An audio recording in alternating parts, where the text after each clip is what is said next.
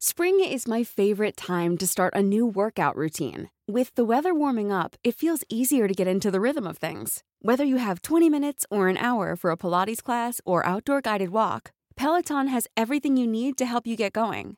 Get a head start on summer with Peloton at onepeloton.com. Hello? Hello? Podcast Network Asia.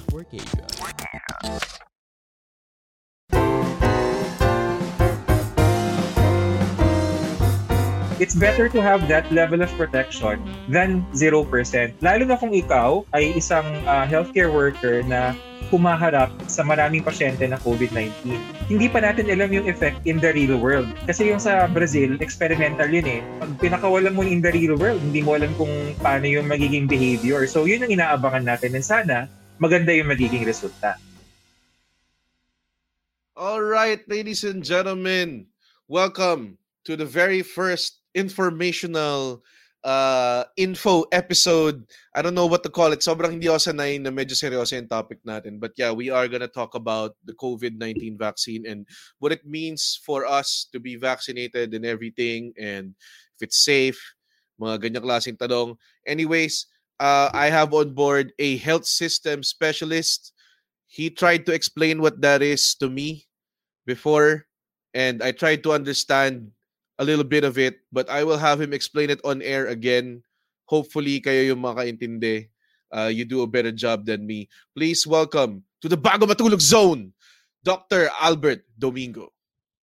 Hi, uh, good evening, Red, and uh, good evening sa lahat. Oo nga, mahirap na ipaliwanag. Alam mo, kakagraduate ko pa lang sa master's degree ko. Tinanong kagad ng magulang ko, eh, doktor ka ba talaga? so, hindi, ko, hindi ko alam kung paano ba nila, sabi ko, ah, sige, magsusuot ako ng white coat, maglalagay ako ng stethoscope, oh, stethoscope. para nang masabi. Pero yung, yung, yung, yung oo, You, you go, yung go, health go. systems, yung health systems kasi parang mm-hmm. sabihin na lang natin na yung kung ang doktor na alam ng karamihan, ang pasyente ay isang tao, 'di ba? Like you have a flesh bag in front of you and that is uh, essentially the patient, the patient of uh, ako baka sabihin ng mga kapadoktor ka nagiging irreverent si Albert parang hindi siya typical character. Okay. So um yung pasyente nila is individual, isang tao. But uh, when when we talk about systems, I think medyo Miss Universe answer namin sa health systems. You zoom out, you look at the bigger picture, so to speak. You look at uh, the interaction of uh, kung vaccines pag-uusapan natin, hindi na naman yan tukol din na botelya ng vaccine eh. Paano papasok yun? Sino mag-approve nun? Sino magtuturok nun? Pag ikaw biglang nagkaroon ng reaction, sinong sasalo sa'yo? So lahat ng components na yun, parang binubuo namin. Think of the whole, kumbaga, mm-hmm. society, uh, Philippines, parang ganun, uh, as our sort of patient. Yung iba sa amin, ang pasyente, national level, uh, Philippines, yung iba, ang pasyente, isang local government. Kaya ako, taga Paranaque. Kung ako yung city health officer, health systems person rin yon in a way, Paranaque yung pasyente niya. So, parang ganun yung health system sa Red.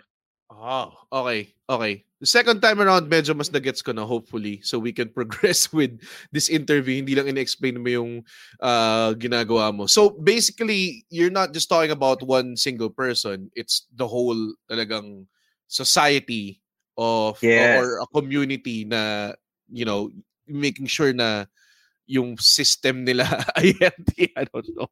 Lahat, Tama lahat ba? ng mga actors, parang another way of illustrating it is uh, kung, kung meron tayong production number, di ba? So, lahat ng mga nasa stage, lahat ng nasa backstage, pati yung nag-aangat ng kurtina, lahat ng, parang, parang kami yung sort of uh, producer-director uh, na naka-off camera.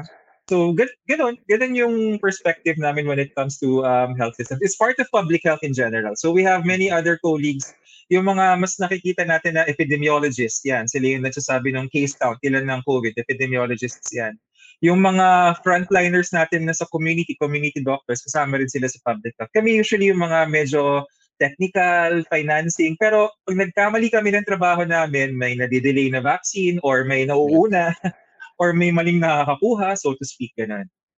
So, um, well, before, right now kasi, parang sobrang intindi ng mga tao kung ano yung uh, tawag dun, yung mga vaccine and everything.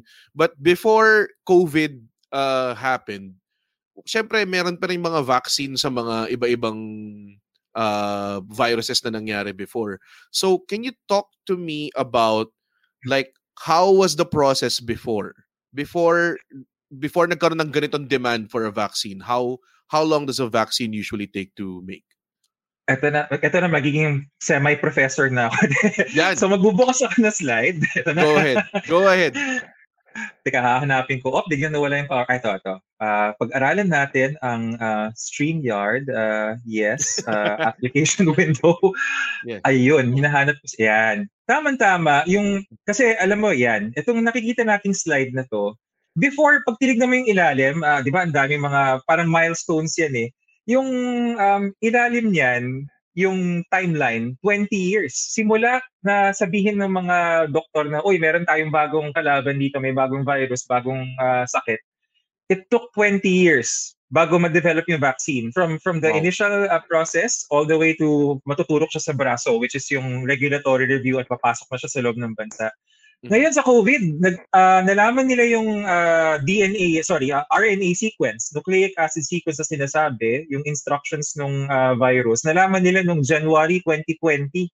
Tapos as early as uh, December of the same year, 2020, may nakikita na tayong mga tinuturukan sa US, uh, sa mm-hmm. UK, medyo nagsimula na sila. So, all in all, less than one year, uh, ang bilis ng development. Kaya naging spotlight. Siyempre, lahat tayo pagod na, lockdown, bawal yumakap, bawal magkita-kita, ganyan. So, and you have a government that keeps saying na the vaccine is going to be the end of this. Siyempre, na-hype, di ba? So, oh, lahat yun, tutok sa vaccine. Yun. Yun yung nangyari, no? And um, it's uh, tawag doon, one year compared to a 20-year wait before.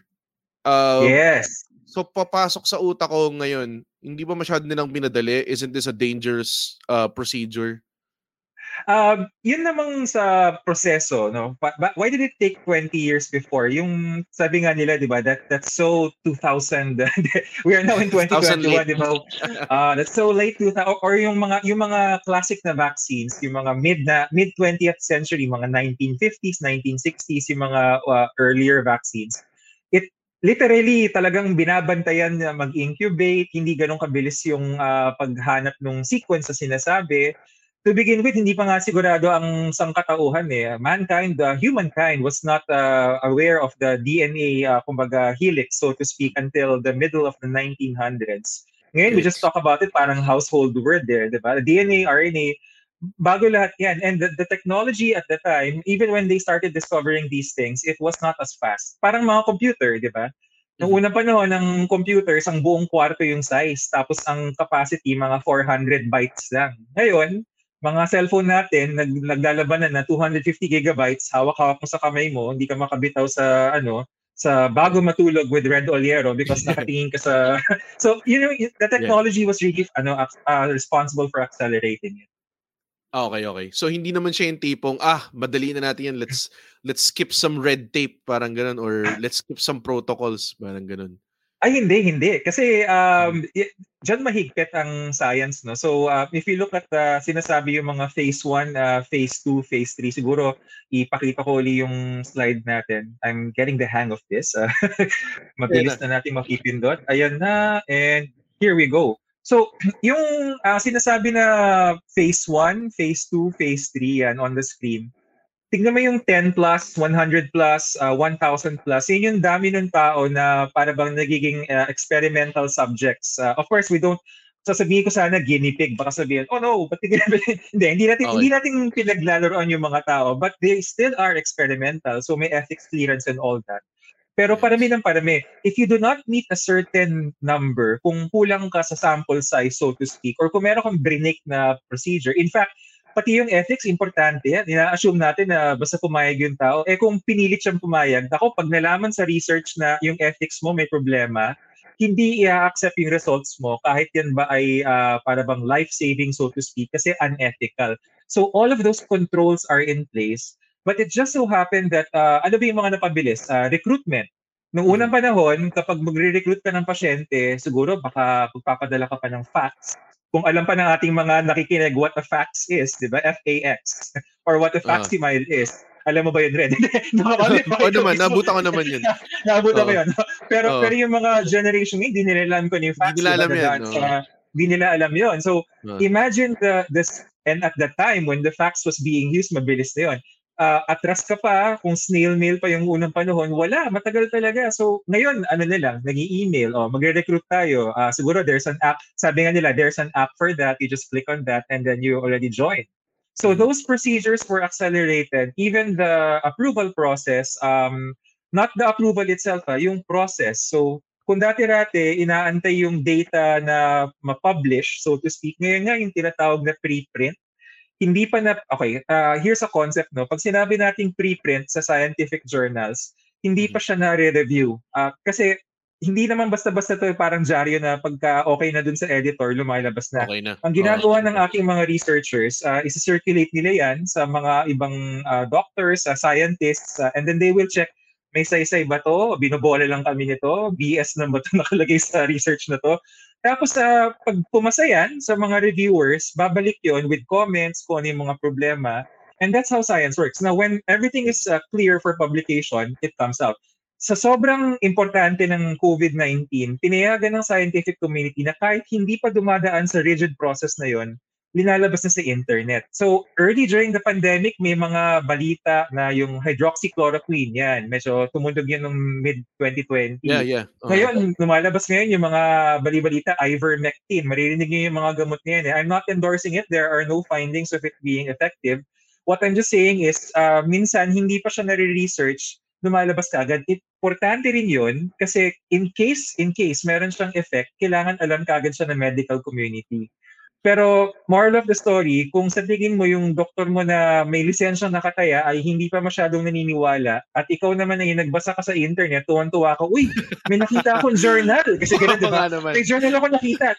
Uh, ask your doctor first, ask your, kahit ni doctor, ask your friendly uh, neighborhood scientist na friend mo na talagang legit scientist. Tapos kung umiiling pa sila or, or hindi sila mukhang excited, parang, ay, nako, uh, tulog na tayo. Wag muna, wag muna. Wag muna. Okay. So, eh, speaking of of yung mga gamot and everything, uh, you think kasi may mga tao na they doubt the vaccine. And kung ano man siya, uh, I think we have Sinovac, AstraZeneca, and uh, I'm not sure the other one you approve here. Pfizer. Pfizer. Uh, yeah. yeah, Pfizer. Pfizer. Um, they're always comparing uh, 80%, 90%. Siyempre, yun yung mga taong headline lang ang binabasa and everything. Yes. So I want to get some clarity on that. Um, are we are we first siguro the the the elephant in the room is that are should we really fear yung Sinovac vaccine? Uh, the direct answer to that is no. We should not okay. fear it. Uh, we have to understand uh, there's been a lot of hype, both positive and negative. Um, and uh, I'm going back to my slides. Sa hanapin ko yung parang comparison nilang lahat. Kasi uh, ang problema dun sa mga vaccine, so if you will notice, isang mahabang lecture tong slides na to. Pero hindi ko kayo ibabore, mga kaibigan, hindi ko kayo ibabore. Ayan, yeah. ito. Ito yung summary nung lahat ng mga vaccine na balak bilhin ng uh, Pilipinas. Yung mga may green box, yun yung may permission na may tinatawag na EUA, Emergency Use Authorization. Yeah. So, eh, okay, lahat lahat ng mga tao usually tumitingin, kumbaga, ano ba yung score niyan? Anong scoreboard niyan? Tumitingin sila dun sa Oo. second to the last column, uh, yung efficacy versus COVID-19. Yan yung mga numbers. Kailangan natin intindihin yung mga numbers na Siguro ngayon, kung mga may mga watchers tayo, tinitingnan nila, oh, bakit yung Pfizer 95, si AstraZeneca 62 to yeah, 90, mismo, si Sinovac 50. Um, yan yung, yan yung, ito yung, it, it gets a bit complicated. Let me slow down a bit yan yung percentage na risk reduction. Kumbaga, mas kumpiyansa ka na pag nabakunahan ka, ganyan kalaki yung bawas na magkakaroon ka. Kasi kumbaga, kung 100 ka eh, gawa tayo ng analogy, uh, gaano ka sure ka na sasagutin ka ng girlfriend mo? Yan. Mm-hmm. Pagka, pagka good, ikaw ay naka-Pfizer, pag uh-huh. ikaw ay naka-Pfizer, sabihin natin yung bakuna kontra girlfriend, no? Kontra girlfriend pag 95% yung efficacy ng bakuna, pag tinurukan ka ng bakuna na yon, ay sigurado ako na 5% chance ka na lang na sasagutin ng girlfriend mo. Kasi tinurukan ka ng bakuna na 95%. So 100 minus 95, no? Yun namang AstraZeneca, kasi medyo hindi ako ganun kabilis sa math, sabihin na natin 60% yung efficacy, edi 100 minus 16, ako 40% chance ka na lang. 4 out of 10 chance na sasagutin ka ng girlfriend mo. Mm-hmm. Uh, hindi, pa hindi ka pa nga sinasagot girlfriend na kagad nasasagutin ka na nililigawan mo. Yung oh. Sinovac, 50%, nako, mapapakamot ka sa ulo mo. 50-50, pwedeng mag-toss ka nila ng coin, sasagutin ka o hindi. Now, the question becomes, eh kung hindi ka naman pala siguradong sasagutin ka, 50-50 lang, bakit ka pa magpapaturok? Kasi, ang pinag-uusapan namin mga doktor, 50% is better than zero. So pag dumating sa iyo yung Sinovac, uh, yan yung example no, uh, na 50%. So, so far, siya yung pinakamababa sa, sa ratings na to it's better to have that level of protection than 0%. Lalo na kung ikaw ay isang uh, healthcare worker na humaharap sa maraming pasyente na COVID-19. Kasi delikado yung trabaho nila eh. Mm. Now, yung 50% na yon, paano ba nakuha yon? Uh, ah, tinignan nila sa, sa Sinovac, tinignan nila yung sa Brazil, meron silang population na inaral doon. Tapos napansin nila na yung in that particular country, yung mga tinurukan nila ng Sinovac, uh, 50% chance na nabawasan yung chance nila magkaroon ng virus. Could it be better in the Philippines? Um, we don't know yet. That is the correct answer. It could be higher. It could be lower. Kasi hindi pa natin alam yung effect in the real world. Kasi yung sa Brazil, experimental yun eh, na kina-follow up nila. Para silang mga laboratory na sinusundan. Tayo hindi eh. Pag pinakawalan mo in the real world, hindi mo alam kung paano yung magiging behavior. So yun ang inaabangan natin. And sana, maganda yung magiging resulta. Okay hindi naman pala siya sobrang ano, tawag doon. Uh, it's not something na tipong ah 50% lang hindi siya detrimental sa atin. So, does that mean if you're taking a uh punari, binigyan ka ng Sinovac na vaccine, uh ito very common and stupid question. Does that mean pag nagsaksa ka ng isa pang vaccine, it will raise your chances. Will, will that work at all if you're stacking up on three kung ganun ka ka-privilege?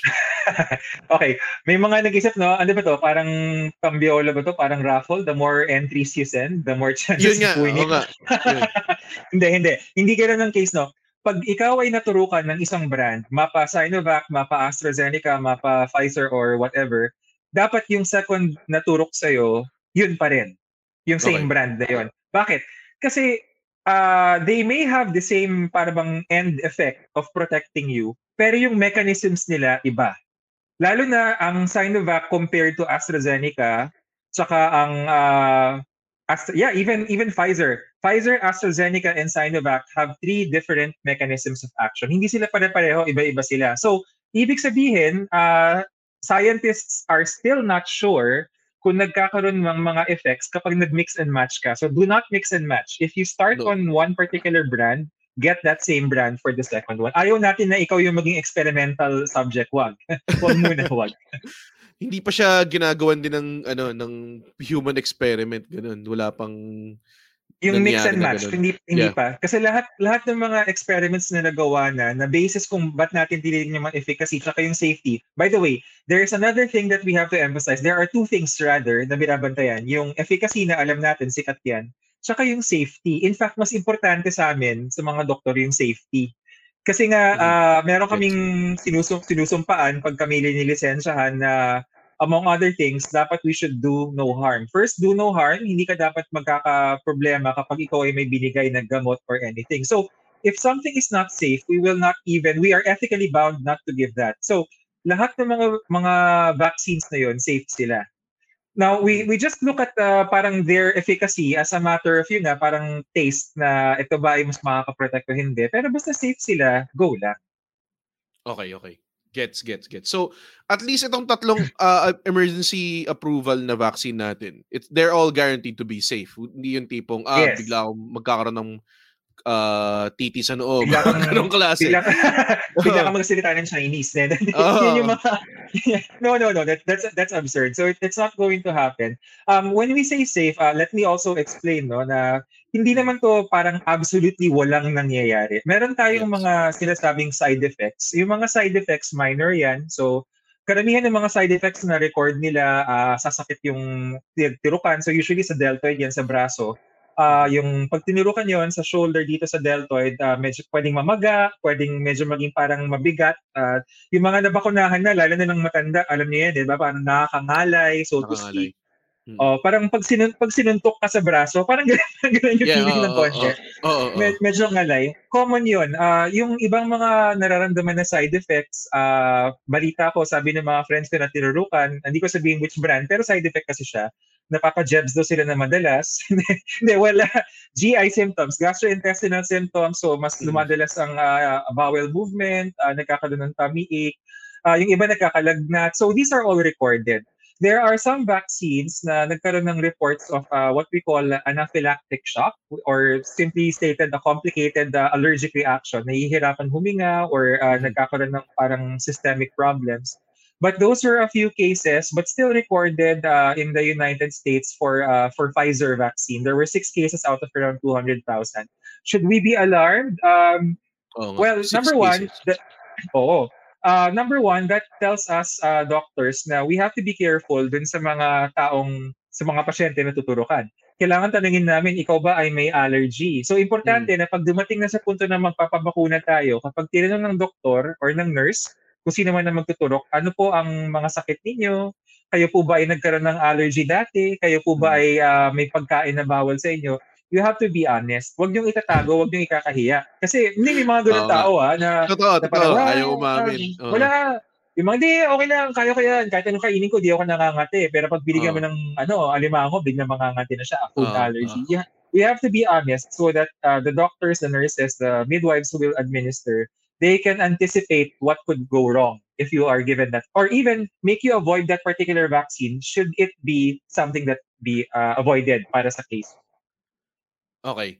Sige, let's go to some ano, tawag doon, the uh, some questions from the crowd.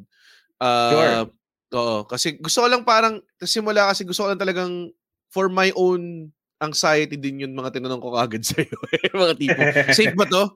Uh, may mangyayari bang masama? So, a- ako na, ngayon na, ano mo yun, medyo kumalma na yung loob ko. We can go to the the people which is my secondary priority. Yung pang mga nanonood.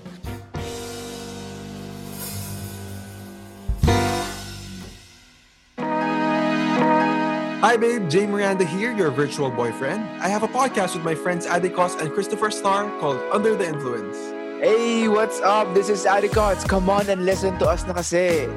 Christopher Star here. Let's talk about the business of social media, paano lapitan ng mga brands, and ano-ano ang mga bagong social apps na dapat mong abangan. And if you want to know all about social media, how to start and how to succeed, better listen to this. We are also giving you the business perspective, not just on the creator's view, but the corporate side as well.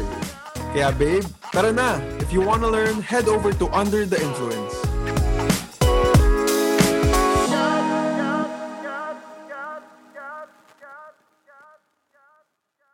Okay. Ito. Kilala natin to. Glenn Oliero with two Ay. N's. Oh, okay. How and when will this virus go away compared to the Spanish flu of the 1918? Ang tagal na niyan. Right, right. So, um, what, essentially, kailan ba matatapos yung pandemic na to, no? So, dalawa lang kasi yung pwedeng maging endpoints. Uh, number one, kapag hindi na nagka-transmit, hindi na nagkakalat yung virus. At number two, kung sakaling kumakalat pa rin yung virus, it could still happen. Pero kung hindi na mataas yung dami ng namamatay. Sa ngayon kasi kaya siya nakakatakot pag lumabas ka. Um, okay, let's give an example. Kung yan ay sipon lang, and that's what happens, so meron tayong common cold. That, uh, the other coronaviruses, they're just uh, colds, uh, cough and colds without uh, pneumonia. Hindi ka nagkakaroon ng complications. Pero nakakahawa sila. So is it a pandemic? Uh, the answer is no because hindi naman namamatay yung mga tao. The problem with COVID-19, with this disease, hindi lang ubos ko nangyayari, lalo na kung matanda ka. Pagka matanda ang tinamaan, almost always uh, nagiging uh, pneumonia, which will result in intubation and unfortunately uh, death. So when that stops, pag hindi na nakakatakot na baka pag ako nahawa, baka mamatay ako, then the pandemic will end. And we can probably normalize a bit. So, importante yung pagbakuna. Iko-connect yun sa bakuna natin, no? Mhm. Lahat ng mga bakuna na ginagamit so far, hindi pa sila proven to stop transmission. So, okay, babala. Parang sa mga mababakunahan, kapag kayo ay bakunado na, huwag kayong magiging kampante na lalabas-labas na na, okay lang, hindi na ako tatablan, saka hindi na ako makakahawa.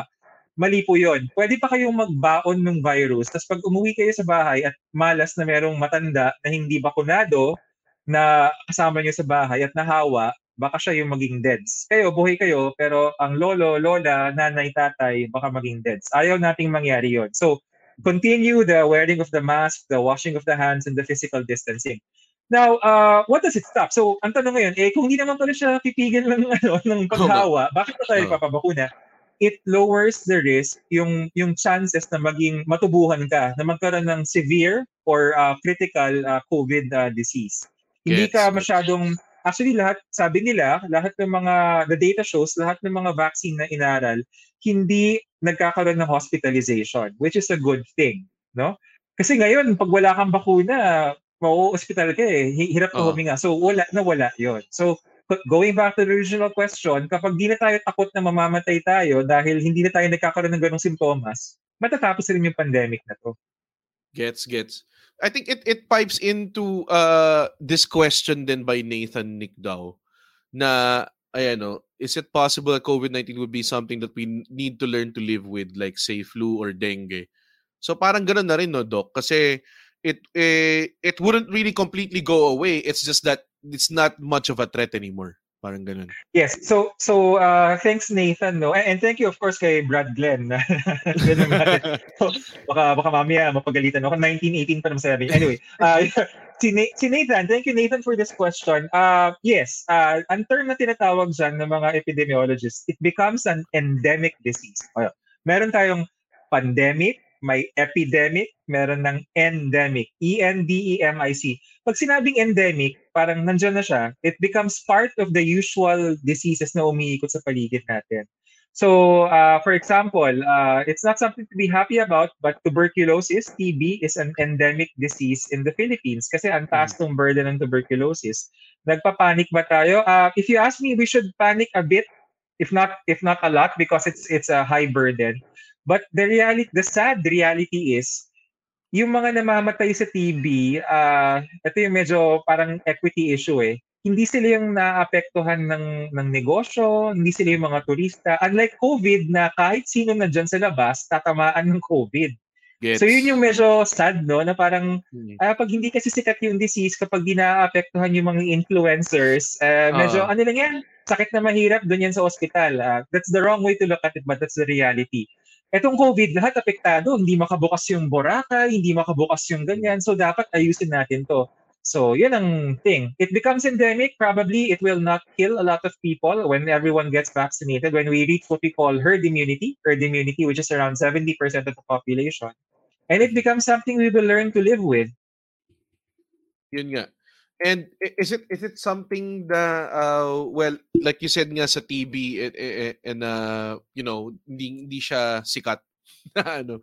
Parang ano Oo, lang diba? yan pa- oo, parang uh dahil hindi cute yung yung kapag kunwari pag pumatay ka ng aso masyado siyang ano 'di ba yung sinasabi ng mga vegan parate.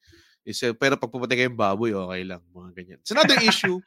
Baka mag-guest ako ng vegan some, at some point pero totoo eh. Hindi kasi sobrang affect like a- ako hindi ko alam kung ano yung mga virus pandemic na yun until na maapektuhan ako eh. So g- ganun talaga. Um okay, another another question here by uh si Nathan din.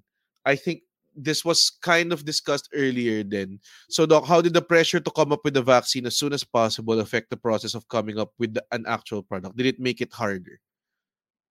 Um, I I think it made it easier. No, the the the, the process. Uh, the process became easier because there was a lot of uh, collaboration that happened. So this is also part of the reason bakit ang bilis ng production, ng research and later on production ng vaccine.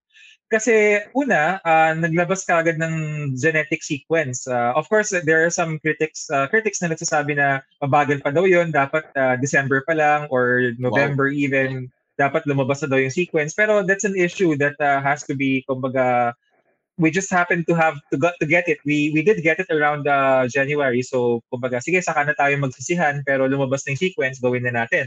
So when the sequence came out, uh, scientists all over started sharing their what you call uh, their research. Uh, yun yung diba, kanina yung preprint na sinasabi. Hindi pa nga nare-review, nag-share na kagad ng information. So nung lumabas lahat noon, habang habang ang karamihan ng general public ay medyo hindi maintindihan yung uh, information na raw, yung mga scientists, they were already processing it. The researchers were processing it. They were already moving ahead with the clinical trials as early as uh, March or April last year. Phase 1 or phase 2 of the front-runner vaccines, nagsimula na yung mga Mhm. clinical trials nila. Ganon kabilis.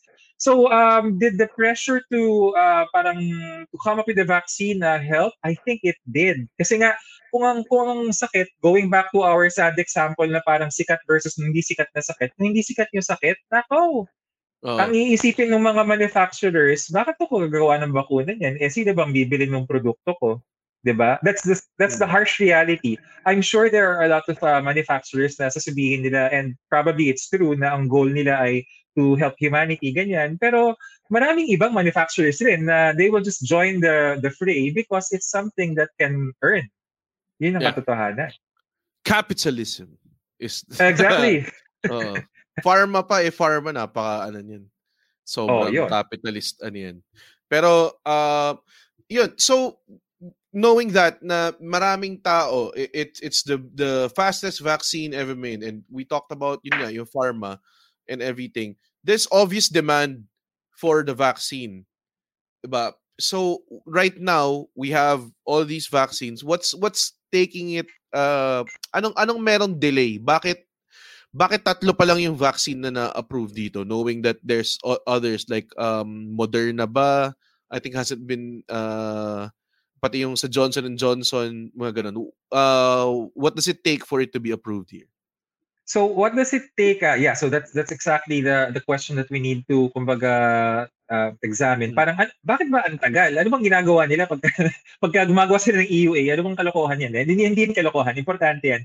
So ay, ba't dito? Uh, atras tayo ng konti. Uh, yung yan. Kasi maraming maraming mga groups and okay lang at dapat talaga na marami nagre-review kung ano ba yung ah, dapat ah, i-accept as ah, safe and ah, efficacious yan. Meron tayong term talaga. It, it sounds awkward but it's an actual medical ah, scientific term. Efficacious. Hindi siya eff- iba kasi yung effective sa efficacious yan. okay Kung may bago na naman tayong word word for tonight, efficacious. Bago mo sabihin ng isang bakuna ay safe and efficacious, ah meron kang vaccine expert panel at meron kang Food and Drug Administration, yung first two columns na titingin dyan kung yan ba ay okay o hindi. Tsaka lang lalabas yung EUA. Hindi pwedeng lumabas yan. Hindi pwedeng lumabas yung EUA. Hindi pwedeng masagot yung tanong na is it safe and efficacious pag hindi binasa yung lahat ng publication, lahat ng mga data from phase 1, phase 2, phase 3. So isipin mo yung mga yung mga ano niya, yung mga reviewers, yung mga kumbaga judge, sabihin na natin yung mga judge. uh, Meron silang mga makakapal na dossier. That's the formal term, the dossier uh, folder na may mga documents. Noong unang panahon, ngayon siguro electronic na, baka naka-tablet na sila. Pero Mm. naka-folder yan, tapos bubuksan nila, tapos babasahin nila isa-isa. And they will they will look for flaws in the study. Meron bang problema tong study na to? Meron bang kalokohan na nangyari dito? Only when they have gone through it, and all of them, uh, or most of them, pag nag-consensus sila, saka lang magbibigay ng EUA. Now, for that process to start, to begin with, dapat mag-apply ang kumpanya na gusto ko ng EUA. Kasi sasabihin ng FDA, eh, kung wala ka naman balak na mag, ano sa amin, magbigay ng vaccine, bakit ako magsasayang ng oras na mag-review ng product mo, di ba? So, Tama, tama. kailangan, kailangan mag-apply sila. So, yung Pfizer nag-apply at nakuha na nila yung EUA. Si AstraZeneca, same thing. Si Sinovac, same thing. So, yung iba, ah, from what I hear informally, nagpa-file na rin sila ng application. Tapos, pag nakuha na ng FDA yung application, sasabihin ng FDA, kumpleto na ba yung mga dokumento? Kasi it's one thing for you to say, di ba, nag-apply ka. Parang sa registration, yan, o, yung Yeah, mga taga-UP. Pag pumunta ka sa registrar, tapos um, pinakita mo yung Form 5A mo, yung registration papers mo, tapos kulang ka pa, meron kang hindi na bayaran, meron kang kulang na tatak, di ba? Bakit sasabihin, sasabihin ng registrar, sorry, medyo old school ako, 99 ang student number. Bakit wala ka pang tatak, wala ka pang clearance mula sa ganito, wala ka pang pre-rog, Ah. ganyan kulang pa hindi ka makaka, hindi ka makaka-register, hindi ka enrolled. So bago ka Mm. maging enrolled, kailangan kumpleto lahat 'nun. Tapos pagbigay mo at kung na register, kumpleto na, check, enrolled ka na. Parang ganun yung EUA. So kung gaano kahaba yung pila sa UP, may pila rin yung EUA. So, so Ah, kailangan kailangan lahat 'nun. Oo. Pero Yeah, mabilis ha. I mean, ang, ang Pfizer EUA lumabas sa January. Ah, si AstraZeneca, January rin. Si Sinovac, ah, early February lumabas. So, the FDA is uh, doing its uh, parang job double time, I'm pretty sure. Mm. Yun yung uh, well I, I guess may urgency kasi to do it eh kaya they're kind of, you know, um very much inclined or pressured to perform that way. Uh hopefully nababayaran sila na maayos. yun yung yun yung totoong concern dun eh kasi alam mo yun coming from anyone na nag-overtime and alam mo yun at uh, overtime is only worth it pag compensated ka. But yeah, uh sobrang daming uh, vaccine na, na na parating. Actually, I mean, not the kinds, like yung pieces and everything. You always hear na tipong, uh, oh, may 500,000 of doses na parating. Mayroong something uh, thousand na parating and, and everything. Tapos, they're always saying na it will be, we will begin administering it. And sa utak ko, injection lang yan. May mga tao nakikita nagtuturok ng sarili nilang from insulin to heroin. Alam mo 'yun, 'di ba? So, uh why is administering such a ano 'yun? Uh it's such a complicated process na hindi It pwedeng mag-self-administer. Yeah. So, uh, let me look for that slide na pinapakita yung uh, cold chain na sinasabi. Yan, cold chain. Alam mo, Red, habang hinahanap yung slide yun, nung sinabi mo yung number of doses, kung sino man ang may pakana nung press release nung AstraZeneca, parang feeling ko trinol na tayo lahat eh. Kasi, sab alam mo yung 525,600 doses? Oo nga eh. Yeah, yeah, yeah. diba? It sounds so so coincidentally like the song 525,600 minutes. 600 So whoever yeah, yeah, yeah. whoever did that was probably trolling all of us and put the number 525,600 doses. But Feeling anyway, ko it, it's a number na madaling tandaan. Kahit correct, para correct. hindi Kaya daw magkamali. So, so ito. So you see this uh this whole parang flow chart from uh, from left to right, yung uh, vaccine supplier, yan, yung mga warehouse, yung mga city health office. Hindi biro yan, lalo na yung cold storage facility. Anong importante niyan? Yung cold storage facility, yung mga bakuna kasi, lalo na si Pfizer tsaka si Moderna, ang requirement sa kanila, dapat negative 70. Negative 70. Yes, bigyan ka ng idea. Pag kumuha ka ng ice cream, pag kumuha ka ng ice cream, binuksan mo yung freezer mo at meron dong parang lalagyan ng ice cream, tapos pagbukas mo yung pala may tilapia, hindi ice cream. Anyway, yung temperature, yung temperature sa loob ng freezer, nasa ano lang yun, nasa mababa na yung negative 15. Mababa na yun. Usually pagka sa bahay, mga negative 3, negative 2. So Oo. malayong malayo yung freezer natin sa negative 70. These are special kinds of freezers na hindi lahat ng probinsya, hindi lahat ng lugar merong ganyan. So, yan yung importansya kung bakit depende sa type ng vaccine, kailangan may ingat tayo. Huwag tayong pupunta lamang sa ating friendly doctor friend or uh, nurse friend at sabihin natin, uh, Mars, pa, pamain naman ang Oo. bakuna. Hindi hindi ganoon yun. Kasi una sa lahat, ang tanong, saan niya, saan niya nilagay yung bakuna sa loob ng lunchbox niya? Meron bang yellow yun? At yung yellow bang yun ay negative 70? So, hindi ganun ka, no? kasi baka yung mabigay niya sa'yo, panis na bakuna. So, we don't want that to happen. And number two, dahil ito nga ay mga vaccines na bagong-bago, pag ikaw ay nabakunahan, merong waiting period ng mga 30 minutes to 1 hour bago ka payagang makauwi. Kasi within 30 minutes or one, yes, within 30 minutes or 1 hour, uh, literal na tinitignan ko ng staff na ano kaya, magsasalita na siya ng Chinese, magkaka-British. Hindi, hindi, hindi, hindi, Ah. joke lang yan. Magkaka-British accent na ba siya? Hindi. Pero I get it. Kung Is it because dahil emergency approval siya and everything, you have to make sure na safe? Exactly. We are not yet that confident like the other vaccines. Pag ikaw ba uminom ng paracetamol, babantayan ka pa ba ng doktor? Hindi na. Malaki ka na. Tama. Ba?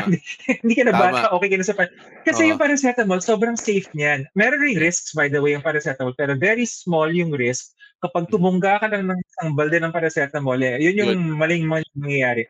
Pero yung vaccine na to, we don't know what the effects are. Or we do know, we have an idea, but in the general population, hindi pa tayo ganun confident. So, Hmm. rather than doing it uh, parang in your house or wherever it's convenient for you, people have to go to what you call fixed point vaccination centers, mga health center, mga ospital. Tapos, magpapapicture sila sa tarpaulin na nakaganon sila. Ang Dami ng friend, no? mga ganun. Hindi, hindi. Kasama din sa PR. Pero, kailangan pa rin doon gawin. Kasi pag nasa bahay ka, boring naman nun, di ba? Hindi ka makakaganon sa pader, di ba? Pag Tama. ganon. Tapos, Tama, sa likod mo may, kas- may kasirola, tapos may mga Oo. kung ano. So, Pangit. ano na sa hospital? Pangit, di ba? So one hour ano so I guess that kind of you know holds up the line hindi pwedeng yung Hindi pwedeng parang factory lang, pasok ka, turukan ka, ano. So, yung, pero yung mismong, yung mismong turok, turok lang talaga. Hindi siya, walang complicated pagtuturok or So- para sa mga takot sa karayom dyan. Actually ako, kahit doktor ako, at marami kami mga doktor na ganito, okay lang sa amin kami yung tumuturok, pero pag kami yung tinuturukan, ibang usapan yan. okay, so wala akong makitang, kung yan nilang ano siya, so kung yung, hindi naman to ganito kakapal yung karayom, no? kasi ballpen to obviously. Pero yung yung tuturukan ka, ah, karamihan, if not all of the vaccines, what we call intramuscular. So pag intramuscular, hinahanap yung balikat ko, ayan. So yung yung karayom, para siyang ano, ah, direct to your deltoid. Deltoid is the muscle here. Yung mga nag-weights, di ba? Delts nga sabihin, the delts. Yes, So delts. sila. Tapos ah, papasok yon medyo malalim. Oh, wag kayo mashock. Hindi siya pag mababaw kasi yung doktor, medyo nakaganon yung naka para, almost parallel to the skin. Mababaw yan, subcutaneous. Pagka malalim, papasok siya. The good news is, ito yung sinasabi na pag unang turok pa lang, unang pasok, yun yung masakit. Tsaka pag tulak nung ah, liquid, kasi syempre liquid na ito tulak, mararamdaman mo medyo may malamig or or parang may sensation na pumapasok sa loob, yun yung parang nakakangalay. Tapos, sasabihin sa, may mga kanya-kanyang style yan, eh, di ba? Hinga ng malalim. Actually, yung ginagawa lang ng doktor, ang ginagawa ng nurse, distract ka para hindi ka masyado lang. nakafocus. Oo. Eh, Yung, yung mga mas suabe, makikipagkwentuhan kasi, oh, kamusta ka na ganyan? Yung pala, tinuruan ka na na. sa. Oo. Oo. Tapos pag ano, tapos na, oh, tapos na. Yun yung mga style ng mga suabe lang magbakuna. So, pag tapos na yun, paglabas, tatakpan ng, ah, usually may ah, maliit na band-aid or may konting ah, cotton. Tapos, tapos na. Ah, and then they will observe you for 30 to si- 30 minutes to 1 hour kung magkaroon ka man ng adverse re- events or adverse reactions. Tapos, you're free to go. But they will give you uh, usually a, a vaccination card na merong parang telephone number uh, pagka ikaw may nangyari sa'yo or may naramdaman ka, tumawag ka lang dito. Kasi within 24 hours, kapag uh, may unusual ka nararamdaman, wag mahiya, tumawag pa rin kasi baka mamaya, it could be a side effect, it could not be a side effect. Parang, parang lang sigurado tayo. Gets, gets. Okay, so so many protocols na kailangan sundan and, and para lang safe tayo. Kasi honestly, ako, hindi naman ako health system or doctor or any kind of medical expertise wala. Pero kasi naisip ko, siyempre, 'di ba, pumapasok yung pagka-keyboard warrior natin and everything. 'Di ba? So, dahil alam ko nga may mga tao nagtutulong ang sarili, naisip ko, bakit di na lang natin i-airdrop? Bakit bakit di natin gawin to, doc? Uh, what what is the what is the the thing stopping us from just uh, getting an airdrop of like a supply ng maraming syringe, pulot ka and then saksakan mo yung sarili mo. Um, bakit natin siya ginagawa?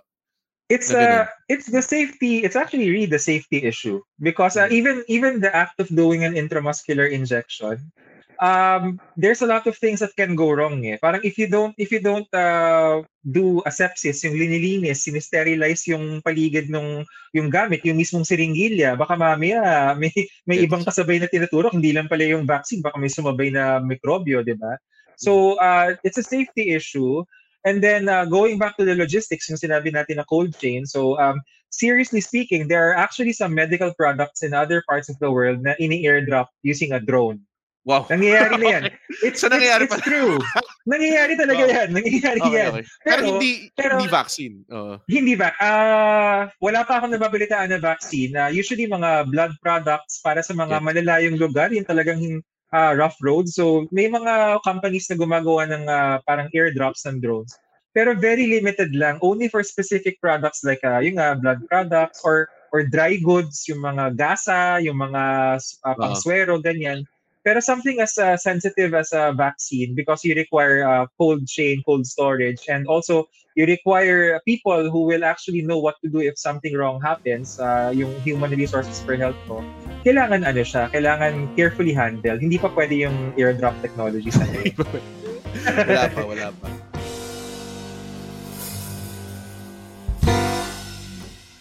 Enjoying this conversation? Check out the Lonely Hearts podcast, where we have conversations in your behalf with the lonely hearts, minds, and misunderstood geniuses of this world. Together, you and I will help make sense of our own personal worlds in these uncertain times. Reluctantly and lazily hosted by Esquire Philippines editor at large Sarge Lacuesta. Brought to you by Esquire Philippines in partnership with Podcast Network Asia. Available wherever you get your podcasts. See you there. Sige. Uh, now, uh, actually, merong question dito si Nathan ulit. Thanks, Nathan. Eh, teka lang, sorry. Balikan natin si Al- Alfredo. It's a Duterte question. Okay ka lang ba dito, Okay. Doc? You Sure, can, you can sure. say no if you wanna be politically uh, apolitical or kung ano man tawag nila ron. Pero ako nagtataka din ako eh. Bakit ayaw magpaturok ni Duterte? Ibig sabihin nun, hindi siya kumpiyansa sa vaccine. Very simple question. Actually, um, to my recall, uh, ang statement ng Malacanang is uh, he is uh, not way, he is not ala para bang open to being vaccinated in public. Tsaka ano yun eh, minsan, minsan po, payag na, minsan hindi. Oo, But, oh, yun. uh, Oh, but to answer the question, um, anyone, whether it's Duterte, whether it's you, me, or even the doctors who are, ano, we all have what you call informed consent. Kung ayaw mo, walang pilitan. Yeah. So it doesn't mean na kung ayaw ng presidente ay wala siyang kumpiyansa. Or maybe baka wala siyang kumpiyansa. We don't know what his reasons are, but we should respect that. Now, one of the reasons that, official reasons that I'm also hearing, that's why hindi siya nagpaturok ng Sinovac in particular, is if you read the EUA, yung permission ng FDA sa Sinovac, it is only allowed for 18 to 59 years old. Ah, yun So lang. definitely beyond na siya nun. So si si presidente, even even si Secretary Duque and uh, a lot of other cabinet officials, the reason that they would give, and it's a perfectly valid reason, is they're beyond 59. So they are Mhm. con- what you call contraindicated to the Sinovac vaccine. Pati yung mga doktor na matatanda, hindi sila nagpapaturok ng Sinovac. Kasi nga, okay, ano yung dahilan nun? Yung Sinovac kasi, nung siya ay inaral, yung mga inaral na test subjects were only from age 18 to 59. Wala silang inaral na 60 and above. So, Yeah. hindi pa documented kung ano yung epekto ng Sinovac kapag 60 and above ang tinurukan mo. But the others, si AstraZeneca, si Pfizer, silang dalawa yung meron pang permission sa Pilipinas. Um, si Pfizer is 16 years old, if I'm mistaken, and up. Wala siyang upper age limit. Si AstraZeneca, I think 18 years old and up. Wala rin siyang upper age limit. So, Wow. pwede sila sa matatanda. Walang walang ano no, walang eksperimento sa bata. Walang nangyaring ganun. Wala, wala. That's a very good Oo. question kasi marami nang marami nang nagtatanong, eh paano kung gusto namin pabakunahan yung mga Anak. bata sa Oo. bahay, mga anak, mga pamangkin ganyan. Uh, it's also a safety issue kasi lahat ng mga vaccines uh, so far wala pa silang data para sa mga younger than 16 in Pfizer's case or 18 in the others. Until that comes out at uh, to my understanding uh, ito ay ginagawa na inaaral na yan sa mga ibang bansa we have to wait. Uh, we have to wait until that information comes out para sure tayo. Kasi ayaw nating, I'm sure, walang magulang, walang tito, walang tita na lolo-lola na gustong gawing experimental subject ang kanilang Ang uh, anak nila, oo, bata. totoo. Oo, wag. Oo. Pero pero madaming bata diyan na. Hindi joke. Sa bigla bigla nag ano ng uh, child uh, child labor or child slavery. Pero sige, uh, on a lighter note, uh, nag-comment si parang Andren John Bernardo which babansagan kong walang kwentang comment of the day. Unang pasok, masakit talaga. Thank you Andren. Alam mo nakakatawa Doc, nurse siya itong taong Wait, gusto to. mo gawin gusto mo gawin natin seryoso yung comment ni Andren. Nakikita ko rin yung comment niya. Actually, Andren, merong bakuna na ang ikalawang pasok ang mas masakit. Kala ni Andren, makakaisa siya. Merong, merong bakuna na uh, some of the reports say, uh, si, si Moderna, some of the reports say na the second vaccine, the second injection is actually more painful than the first. It doesn't mean it's a bad vaccine. Seryoso yung discussion eh. It doesn't mean it's a bad vaccine. It, it only means na yung immune system natin nagre-react siya the second time around. Kasi Yes. Parang Kumbaga, the way our sila, immune system ganun. works, nakahanda, Ah. exactly, nakahanda Yeah. na sila eh. Parang, eto ka na na naman ha. Mm, sige, so Uh-huh. gumagana yung immune system. So, and that's a good thing kasi alam natin na nagre-react yung katawan natin. Ooh, okay, okay, okay. Uh, I I see yung uh, years ko of watching Dr. House MD at Osmosis Jones ay nakakatulong ngayon sa ginagawa natin. Pero ayan, ito meron tanong din si Nathan. Not sure po if na-cover na, pero bakit po two doses? Why not one? Why not three? Bakit nga? There is actually there's actually one vaccine na one dose lang and that is the Janssen or Johnson and Johnson. Johnson uh, Johnson. Yeah, vaccine. Yes, Johnson and Johnson vaccine one dose lang siya. The others are all two doses. Um, it's also part of uh, the immune response, yung immune system natin. Kasi parang ano yan eh, yun nga, like, like what uh, you said, Red, no? Parang yung unang turok, parang introduction na, oh, ito na yung ano ah, ito yung babantayan ninyo ah. Okay, Mm. pahinga na tayo ng konti. Tapos gagawa na ng antibodies yung katawan natin, tapos mag-standby na uli siya.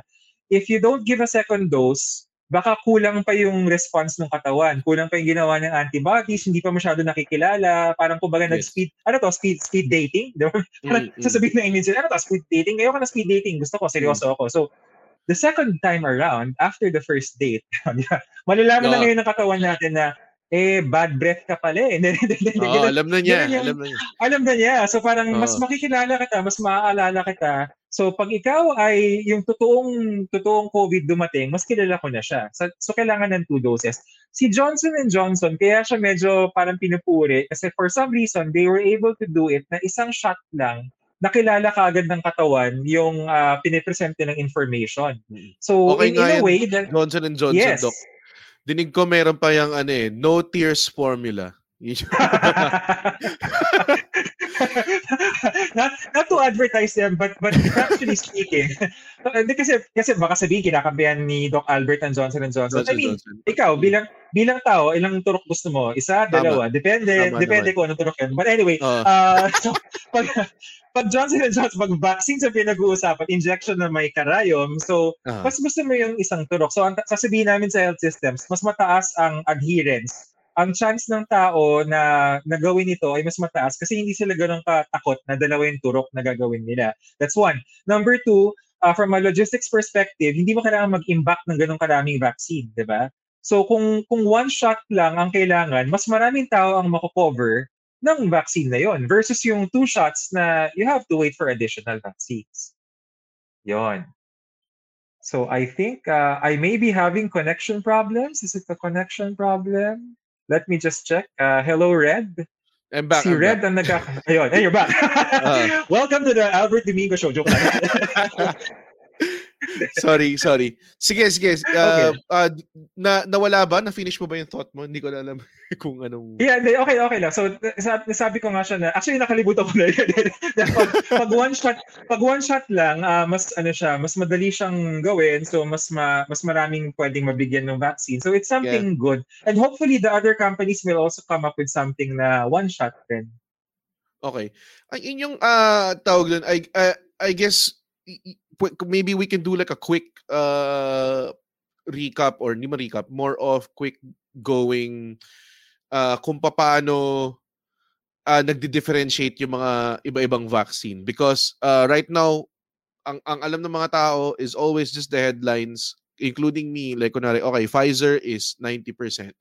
Uh, Sinovac is always, sabi ng mga tao, 50 ito AstraZeneca is uh, a little bit better. But Pfizer is usually yung ginagawa nilang super parang ah kung gusto mo ng sa- ito yung Rolls Royce pare. Ito yung ano ito yung ito yung Yeah. chideng pare. Parang ganun. Parang Pfizer yung pinaka top notch so anong what's being done differently? Kasi ang alam ko si Pfizer lang sa a- among the three that approved sila lang ang negative 70 na requirement di ba? Tama ba Correct, correct. So, e- eto, yung sinishare ko ngayon na, na slide, ito yung Mhm. summary na nagpapakita ng tutul- tutulugan ka na talaga nila Red pag nakita nila to. Pero ito yung, ito yung summary ng lahat ng mga brand. So, focus lang tayo dun sa mga may green. Kasi yung may green box, yan yung may approval ng ah, FDA Yes. natin. Ang pinagkaiba nila, si Pfizer ay tinatawag na RNA vaccine. Yung mismong instructions kung paano gawin yung protein na sinasabi na, kasi yung protein yung kinikilala ng immune system. O sabihin na lang natin para madali, ah, yung quintas, ah, meron kang necklace, tapos yun ang kailangan makita ng immune system. So si Pfizer, meron siyang mga plans. Pinapakita niya, ito yung itsura ng necklace. So gawin mo yan. Papakita niya sa cell mo yun, tapos bahala na yung cell mo gumawa ng necklace. Si Sinovac, ah, parang siya yung tinatawag na whole virus. So hindi lang yung necklace, pero pati yung kahon ng necklace, pati yung, ah, kumbaga, accessories ng necklace, ka- kasama doon. Tapos, pinapasok yun sa loob ng katawan mo, yun yung nakikilala ng immune system. Si AstraZeneca naman, kinuha niya yung necklace, tapos kinabit niya sa ibang, uh, tinulay niya ng ibang kulay kasi ibang virus yung ginagamit. And uh, feeling ko, ako narito na rin sa explanation ko. Pero the point is, the point is, the point is, yung tatlong, ang hirap kasi nilang i-simplify. So yung, yung tatlong different vaccines, iba-iba yung mechanism nila. The reason why Pfizer is uh, more complex and needs a colder temperature kasi yung sinasabing mRNA na siyang ginagamit ng Pfizer, sensitive siya. Madali siyang umiyak na hindi, madali siyang masira. Pag hindi mo siya pinilamig ng todo, masisira siya. Compared to Sinovac na kahit naka-ref lang siya dun sa kasama ng mga itlog, kasama ng butter, mga 2 to 5 degrees centigrade, okay lang si Sinovac. Si AstraZeneca, kung di ako nagkakamali, hindi rin siya ganun kasensitive sa temperature. So, yun yung hinahanap yung summary ng mga yeah, yeah, temperatures. Yeah, Oo. Ah. Yung some- I think it was after that. Uh, just that. Yon. So, Yun. si Pfizer negative 70, si AstraZeneca 2 to 8 degrees normal temperature na refrigerator, pati si Sinovac normal refrigerator temperature. Kasi hindi ganun hindi ganun kaselan si Sinovac at si AstraZeneca when it comes to the type or the mechanism na ginagamit nila. Gets, gets. Okay. So, uh, may nagtatanong dito din si Jetro Tinariga Masangkay. Hi, Doc. What could be the implications if more variants appear and different strain is developed? Anong preparation po ang dapat gawin in terms of public health? Thank you, bro. Well, so there are now three internationally recognized strains. Uh, si UK, uh, B117, si uh, South Africa, B1356, I'm not sure of the number. And then si Brazil na P, uh, yata yung kanyang uh, formal designation. But did you know, sabi ko, biglang kuya eh. pa. alam, alam, alam niyo ba? But wait, but wait, there's more. There's actually a Philippine strain now. So, hindi, meron talagang Philippine strain na makaka-publish pa lang. Uh, ang tawag sa Wow. kanya is a P, PHL-B11.28 Pinoy na Pride. kuha siya, Pinoy, di ba? Eh, parang, uh, nung binabasa ko nga siya, parang ano ba, matutuwa ba ako nito o hindi? Well, natutuwa ako na kaya nating makadiscover because we have the technology, we have the people, especially the people who can actually run these machines, uh, do the research and find the, the variants. It's kind of sad na kumalat siya. So to answer uh, Jethro's uh, question, no, anong dapat gawin kapag uh, magkaroon ng mga ibang variants? Alam nyo, it's it's a reality among viruses na magkakaroon ng mutations and magkakaroon talaga ng variants. Yung basic talaga na kahit paulit-ulit na sirang plaka na wear a mask, wash your hands, and watch your distance, importante pa rin yan para wag tayo maghawaan. Kasi kaya lang naman nagkakaroon ng variant kasi yung virus kumakalat pa rin. Kumbaga parang ano yan eh, parang raffle entry uli. The more entries you send, the more chances of a mutation, the more chances of a variant coming out. So, bakit importante rin yung bakuna? Kasi pagka na, maraming tao na bakunahan, hopefully, hopefully, sana hindi na siya kakalat kung yung bakuna ay pwede mag-break ng transmission. So, yun, ang- yun ang talaga yung approach dyan eh, para habang wala pang bakuna, uh, wash your hands, wear a mask, and uh, watch your distance or keep your distance. Pagka available yung bakuna, please uh, get vaccinated uh, so that herd immunity goes up and tayo normal, more or less. Yun. Wow. Thank you, thank you, Doc. Sobrang, ano nun, sobrang gandang sagot nun. It, I mean, uh, so in general, always consensus, uh, in general, dapat na sagot talaga natin is don't fear yung bakuna. Uh, get as much as possible. Kasi may mga tao Yes. tumatanggi, di ba? Di, I mean, we can, hindi man tayo pwede silang puwersahin. Pero ang advice is, uh, you're better off vaccinated than not. Right. Uh, maybe maybe uh, it's sabi nga namin parang it's it's valid to have fears. Uh, it's valid to have uh, apprehensions. That's a natural lahat tayo maski maski ako parang gusto kong basahin kaya nga oh, sorry, this is what ha- goes on in my mind. When I when I see a new vaccine, uh, as a doctor, it's my it's my instinct na I want to see the information. I want to read the data. I want to read the research. Mhm. And only when I find out more from the facts, from the trusted sources, will I make a decision which is personal to me. But unfortunately, not everyone has the same training, di ba? And that Yeah. is the reason why, that's the reason why, nung kami ay naging lisensyado, nanumpa kami, natutulungan namin kayo. I mean, in, Tama. in, a, in a simple way, kaya, kaya kami naging doktor para tumulong. So, whenever a health authority, whenever a doctor, a nurse, or a midwife comes out with a statement based on facts, lalo na pa nagsasalita in using expertise or ang DOH, ang WHO, we have to para bang somehow uh, trust in what they are saying. It doesn't mean na surrender na lang tayo, hindi tayo magbabasa. You can always ask another doctor kung kung yung nagsasalita sa iyo ay maraming halaman sa likod at parang hindi ka tuwa-tuwala. Di ako pala yun. Di kung, kung hindi kayo masyado nagtitiwala pa sa nagsasalita, you are free to ask another one Another whom you opinion. trust. Yeah. so that that's what you call a second opinion. But what's important is we have to keep an open mind. And uh, when when we do that, uh, we we learn more, we make an informed choice, and we join in this campaign to finally end this pandemic because the theory remains, the, the, the plan remains rather, that if you have herd immunity, if a lot of people are vaccinated, the sooner we will be able to get out of this uh, S-hole that we are in that is Oh. called the pandemic. Totoo, totoo.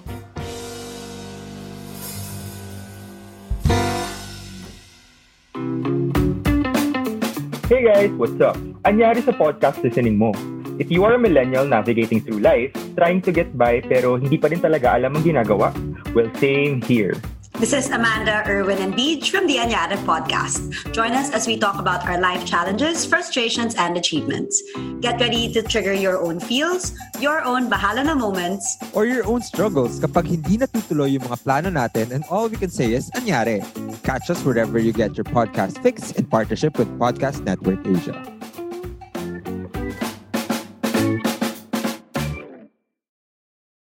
Okay. So, uh, ka- I think one last question na Sure. itakal natin since uh, I've taken, technically, kung nagpa-consulta talaga ako sa'yo, Doc, malaki yung bayad eh, no? So, sinabi ko na lang, ay, nag-guest kita sa podcast para sagutin mo yung mga tanong ko ng libre. style, Okay. style, style. Uh, at least dito hindi mo ako ma ano ma ano, bibigyan ng billing no or invoice. But yeah, si Echo Mototina. Let's say nag-vaccinate daw tayo ng two doses. Pero emphasis on pero. Thank you Echo. May new findings slash improvements version ang said vaccine. May third DLC dose ba na matuturukan? DLC downloadable content, napaka-gamer term. Ah, so, it just means meron bang dagdag na pwede bang dagdagan pa ng third dose parang gano'n. Huwag kang mag-alala, Echo. ah, walang ah, parang ano to, in-app purchase to mga vaccines. exactly. yun yun yun, yun yun mismo. Oo. Hindi. Ganito yan. So, um, but that's a good question kay Echo. No? What if may new findings? Uh, should we get uh, whatever will be offered in the future? Well, to begin with, um, if the findings are that significant and uh, para bang it has a lot of impact, like uh, God forbid, wag naman sana na parang sabihin na this particular vaccine is really ineffective versus this new strain. Uh, I mean, we don't know. We don't know, but Mm-hmm. we don't want if that, that anyway. happens, we don't want that to happen. But Oh. if that happens and and then the company says uh, we have developed a solution to this new strain, then ako I would I would take that uh, third dose, so to speak.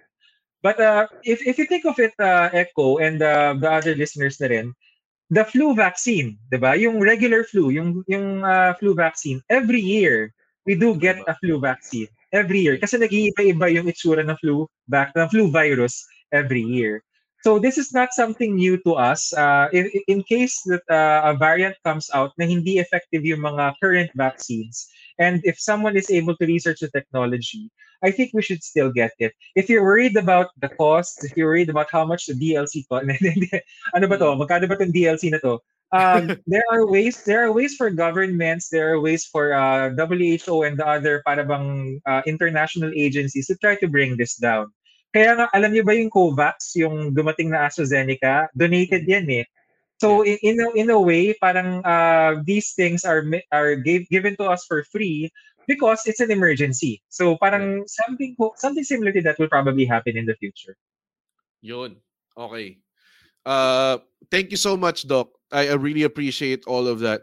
Ang, ang pinaka-biggest takeaway ko dito is that don't fear the vaccine. Kasi uh, it's best to do to inform yourselves. Huwag ka lang basa ng basa ng headline. Correct. mga Buksan ganyan. yung article. Oo. Buksan Pati yung check ang article. URL. Check the Oo. URL kasi nanggaling. Oo nga naman kasi baka mamaya hindi reliable yung source. Yun yung problema ngayon kasi sobrang hot topic siya. Lahat ng tao may opinion na Correct. hindi, hindi na-filter yung mga mga pangit na opinion or yung mali, di ba?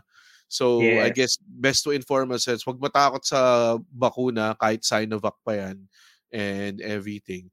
And uh, ano mo yun, together we'll see to the end of this. Maging endemic siya Parang, tama Correct, ba? correct, Tama ba? correct. Ah, dami yes, nang alam. yes, yes, that's correct. That's right. And and ako, uh, Red, if I may say, I, I truly appreciate na parang, alam, siguro, ito na yung i-hotspot ko si Red. Alam niyo yung mga kaibigan, nung in-invite ako ni Red, sabi ko, sino ba si Red Oliero? Tapos nakita ko yung kanyang band video. Hindi, ang sinasabi ko lang is, parang a lot of people were actually asking me, Albert, why are you going to go on a comedy show or what or, or, or with a comedian? Sabi ko, you have to understand that in the practice of public health, it is actually imperative for us to reach out to as many people as possible and to be, kumbaga, wide, the message should be widely uh, received, widely spread because this is the only chance uh, for us to put if if if your show is able to convince uh, even just five, ten, or hopefully more hundreds uh, to be vaccinated. I would be happy. I that that's the PF. Yun yung PF ko sa'yo. Hindi kita ibibill. Maka, Thank you. marami lang ang tao na marami Sana lang ang tao. ng doktor ganyan, Doc. Tipong, papagestin ko lang na sabihin ko, parang sa kasigo ko. Nagkiklik So- siya eh. Alam mo so so yun, parang dumami lang yung papabakuna, okay na ako and uh, kumbaga that, that makes me happy. I think I did my job tonight. Yun. Oy, th- thanks Doc. ah. I really appreciate it. Uh, actually, yun din naman talaga yung reason is that I feel like, okay, uh, I'm blessed enough to have this platform, one of the podcasts na nagkakaroon ng konting listenership sa mga tao. I mean, hindi naman sobrang intense, pero it's up there. And, Yes. uh, tawag doon, parang ayoko naman, parang minsan hindi super relevant yung episode ko. So, inisip ko, you know what?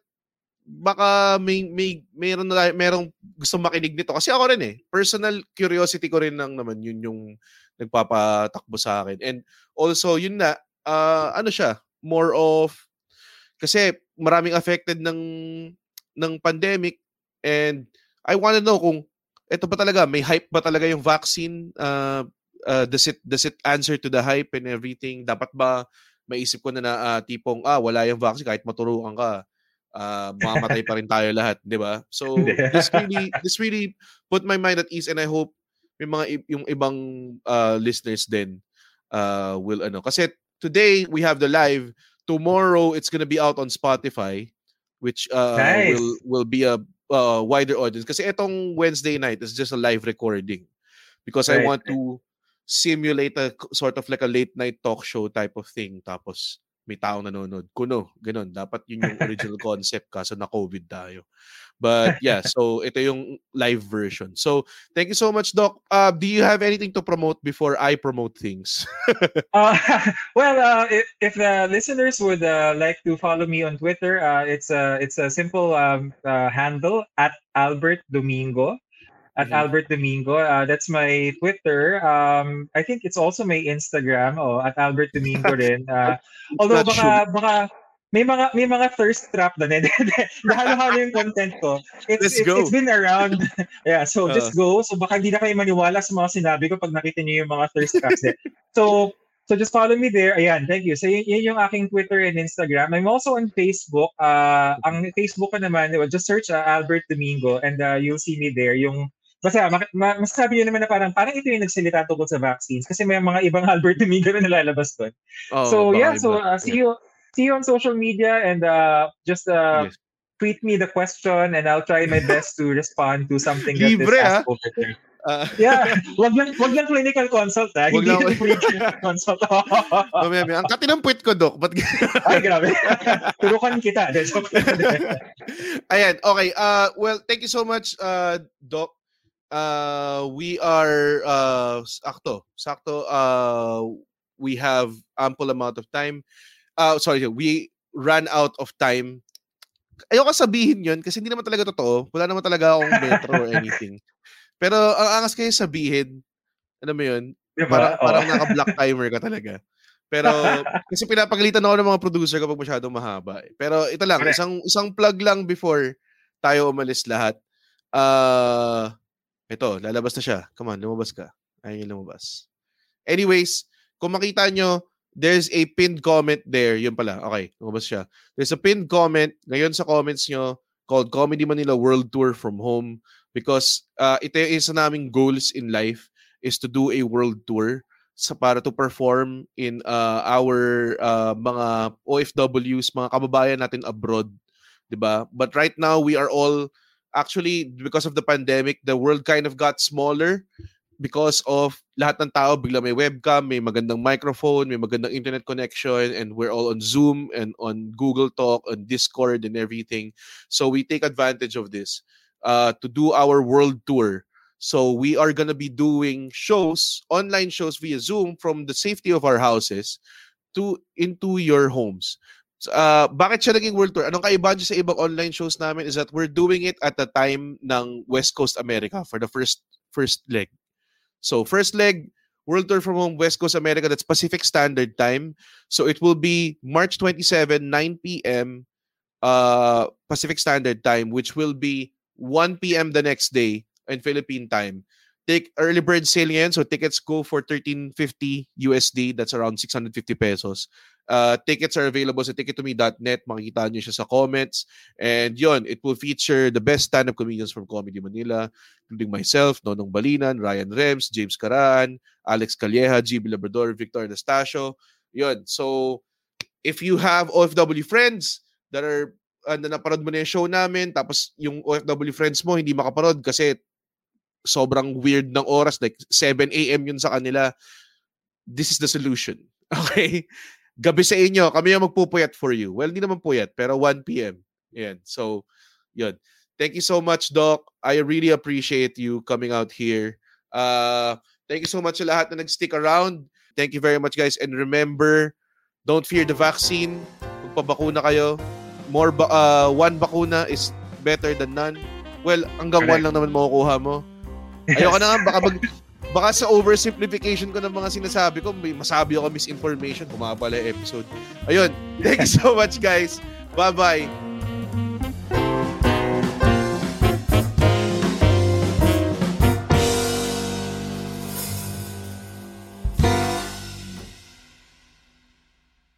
The views and opinions expressed by the podcast creators, hosts, and guests do not necessarily reflect the official policy and position of Podcast Network Asia. Any content provided by the people on the podcast are of their own opinion and are not intended to malign any religion, ethnic group, club, organization, company, individual, or anyone or anything.